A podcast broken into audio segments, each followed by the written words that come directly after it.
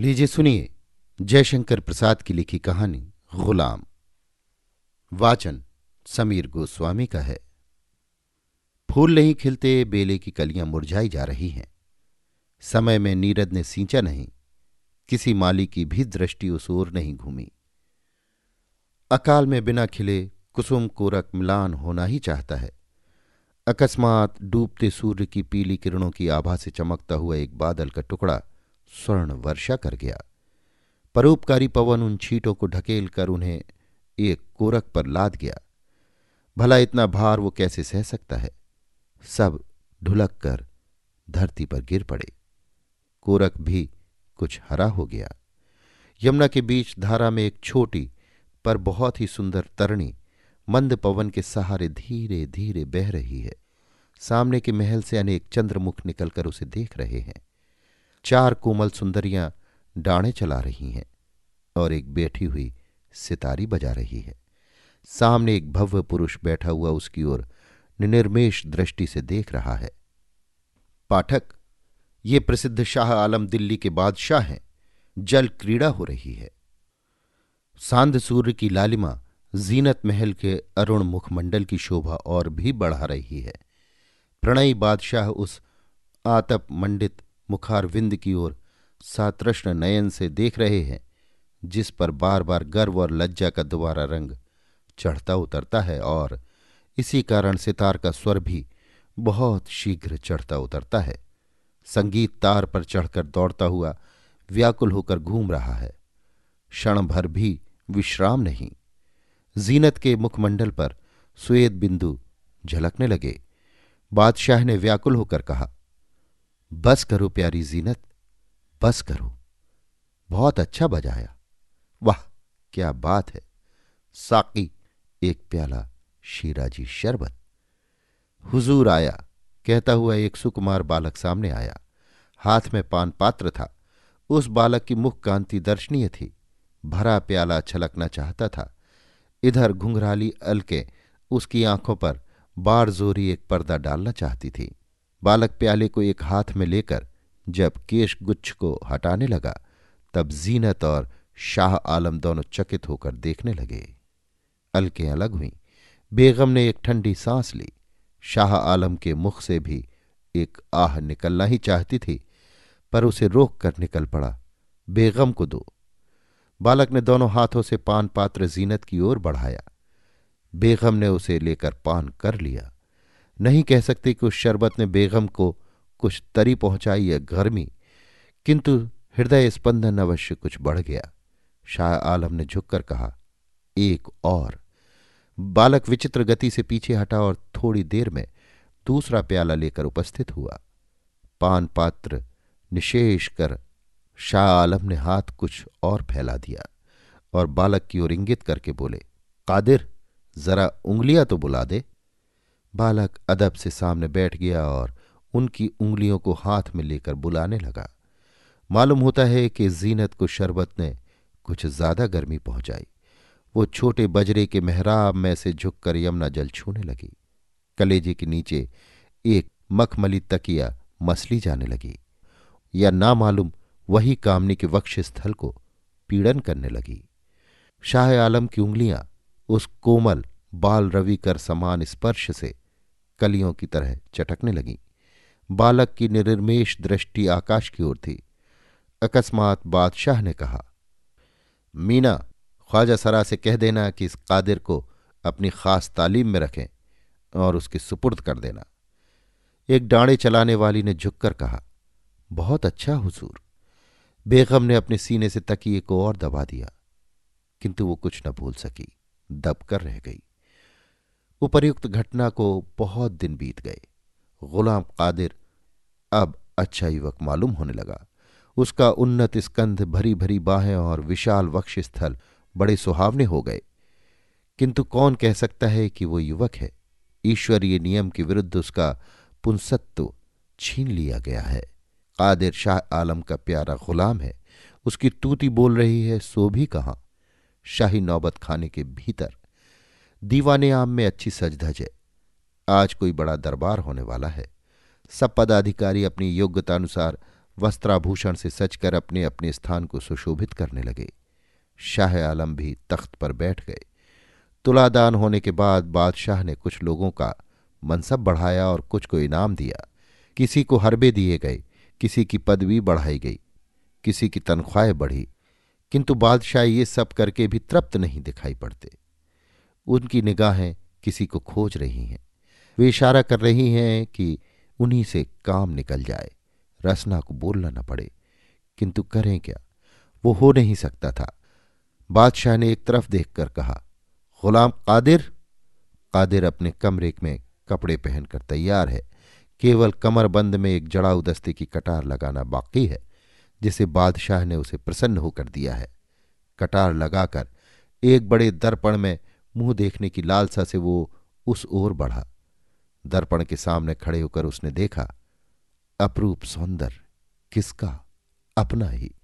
सचमुच कादिर की दृष्टि अपनी आँखों पर से नहीं हटती। मुग्ध होकर वो अपना रूप देख रहा है। उसका पुरुषोचित सुंदर मुखमंडल तारुण सूर्य के आतप से आलोकित हो रहा है। दोनों भरे हुए कपोल प्रसन्नता से बार बार लाल हो आते हैं। आँखें हंस रही हैं।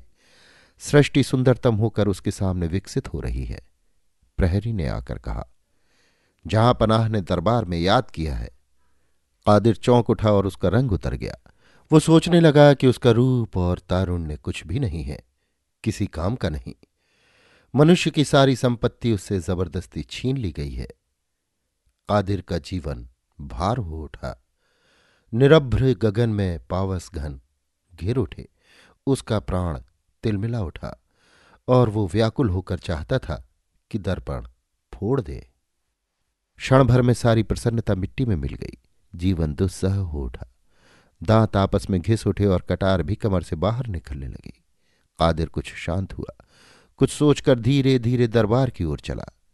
बादशाह के सामने पहुंचकर यथोचित अभिवादन किया। शाह आलम, कादिर, इतनी देर तक कहाँ रहा? कादिर जहाँ पना गुलाम की खता माफ़ हो शाह आलम हँसते हुए।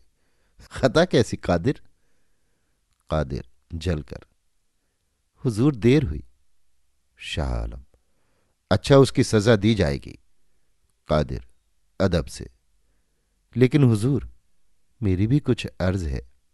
बादशाह ने पूछा, क्या?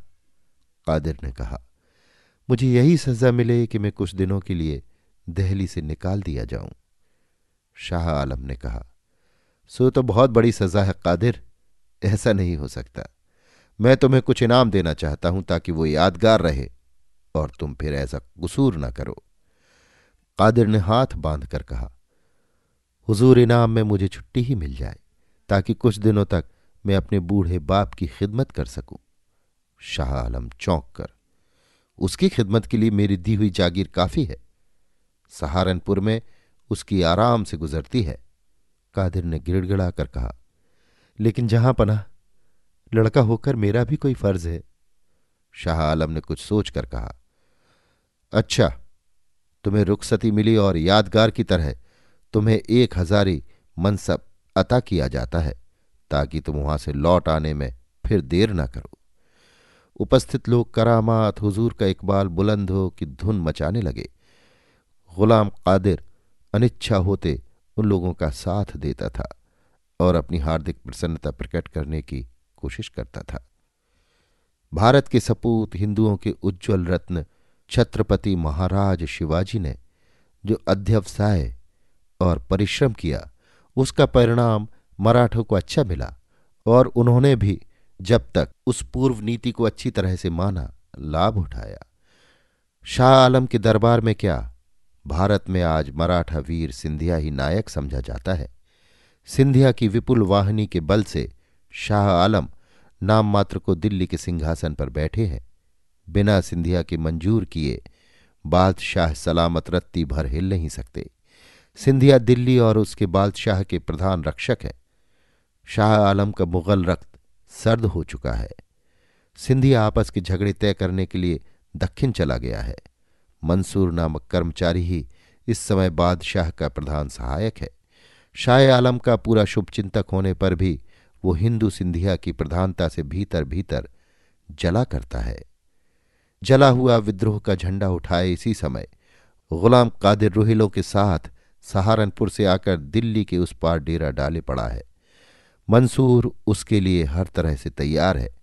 एक बार वो भुलावे में आकर चला गया है। अब की बार उसकी इच्छा है कि वजारत वही करे। बूढ़े बादशाह संगमरमर के मीनाकारी किए हुए बुर्ज में गाँव तकिए के सहारे लेटे हुए हैं। मंसूर सामने हाथ बांधे खड़ा है। शाह आलम ने भरी हुई आवाज़ में पूछा, क्यों मंसूर? क्या गुलाम कादिर सचमुच दिल्ली पर हमला करके तख्त छीनना चाहता है? क्या उसको इसलिए हमने इस मर्तबे पर पहुँचाया? क्या सबका आखिरी नतीजा यही है? बोलो। साफ़ कहो। रुको मत, जिसमें कि तुम बात बना सको। मंसूर, जहाँ पना वो तो गुलाम है। फकत हुजूर की कदम बोसी हासिल करने के लिए आया है। और उसकी तो यही अर्जी है कि हमारे आका शहनशाह आलम हिंद एक काफिर के हाथ की पुतली न बने रहे। अगर हुक्म दे तो क्या ये गुलाम वो काम नहीं कर सकता? शाह आलम। मंसूर, इसके माने मंसूर। बंदा परवर, वो दिल्ली की वजारत के लिए अर्ज़ करता है और गुलामी में हाजिर होना चाहता है। उसे तो सिंधिया से रंज है। हुजूर तो उसके मेहरबान आका है। शाह आलम जरा तन कर हाँ मंसूर, उसे हमने बचपन से पाला है और इस लायक बनाया है। मंसूर, मन में और उसे आपने ही खुद गर्जी से जो काबिल नफरत थी, दुनिया के किसी काम का न रखा, जिसके लिए वो जी से जला हुआ है। शाह आलम, बोलो मंसूर, चुप क्यों हो? क्या वो एहसान फरामोश है? मंसूर, हुजूर, फिर गुलाम खिदमत में बुलाया जावे। शाह आलम, वजारत देने में मुझे कोई उज्र नहीं है, वो संभाल सकेगा? मंसूर, हुजूर अगर वो न संभाल सकेगा तो उसको वही झेलेगा। सिंधिया खुद उसे समझ लेगा। शाह आलम हाजी सिंधिया से कह दिया जाएगा कि लाचारी से उसको वजारत दी गई। तुम थे नहीं। उसने ज़बरदस्ती वो काम अपने हाथ में ले लिया। मंसूर। और इससे मुसलमान रियाया भी हुजूर से खुश हो जाएगी। तो उसे हुक्म आने का भेज दिया जाए? दिल्ली के दुर्ग पर गुलाम कादिर का पूर्ण अधिकार हो गया है।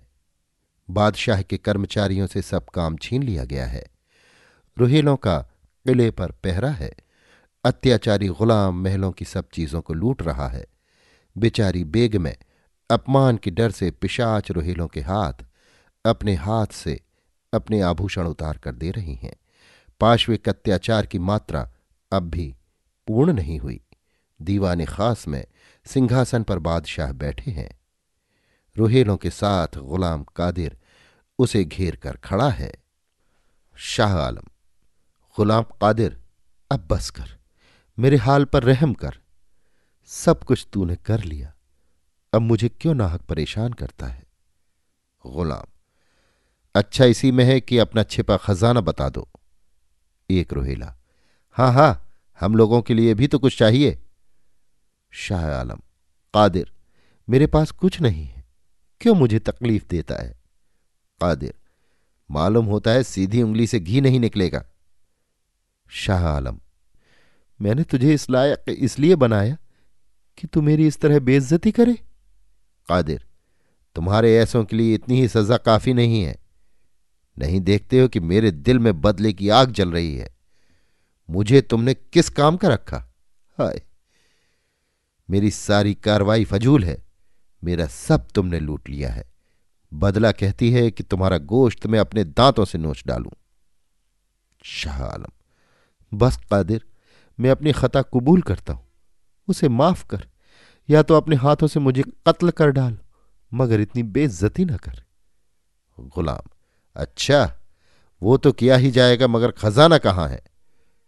शाह आलम, कादिर मेरे पास कुछ नहीं है। गुलाम अच्छा तो उतर आए तख्त से। देर न करें। शाह आलम, कादिर, मैं इसी पर बैठा हूँ, जिस पर बैठकर तुझे हुक्म दिया करता था। आ, इसी जगह खंजर से मेरा काम तमाम कर दे। वही होगा। कहता हुआ नरपिशाच कादिर तख्त की ओर बढ़ा। बूढ़े बादशाह को तख्त से घसीट कर नीचे ले आया और उन्हें पटक कर छाती पर चढ़ बैठा। खंजर की नोक कलेजे पर रखकर कहने लगा अब भी अपना खजाना बताओ तो जान सलामत बच जाएगी। शाह आलम गिड़गिड़ाकर कहने लगे कि ऐसी ज़िंदगी की ज़रूरत नहीं है। अब तू अपना खंजर कलेजे के पार कर।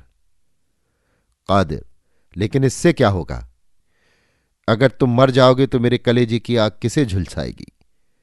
इससे बेहतर है कि मुझसे जैसी चीज़ छीन ली गई है, उसी तरह की कोई चीज़ तुम्हारी भी ली जाए। हाँ इन्हीं आँखों से मेरी खूबसूरती देखकर तुमने मुझे दुनिया के किसी काम का न रखा। लो, मैं तुम्हारी आँखें निकालता हूँ, जिससे मेरा कलेजा कुछ ठंडा होगा। इतना कह कादिर ने कटार से शाह आलम की दोनों आँखें निकाल ली। रोशनी की जगह उन गड्ढों से रक्त के फुहारे निकलने लगे। निकली हुई आँखों को कादिर की आँखें प्रसन्नता से देखने लगी। अभी आप सुन रहे थे जयशंकर प्रसाद की लिखी कहानी। गुलाम। वाचन समीर गोस्वामी का था।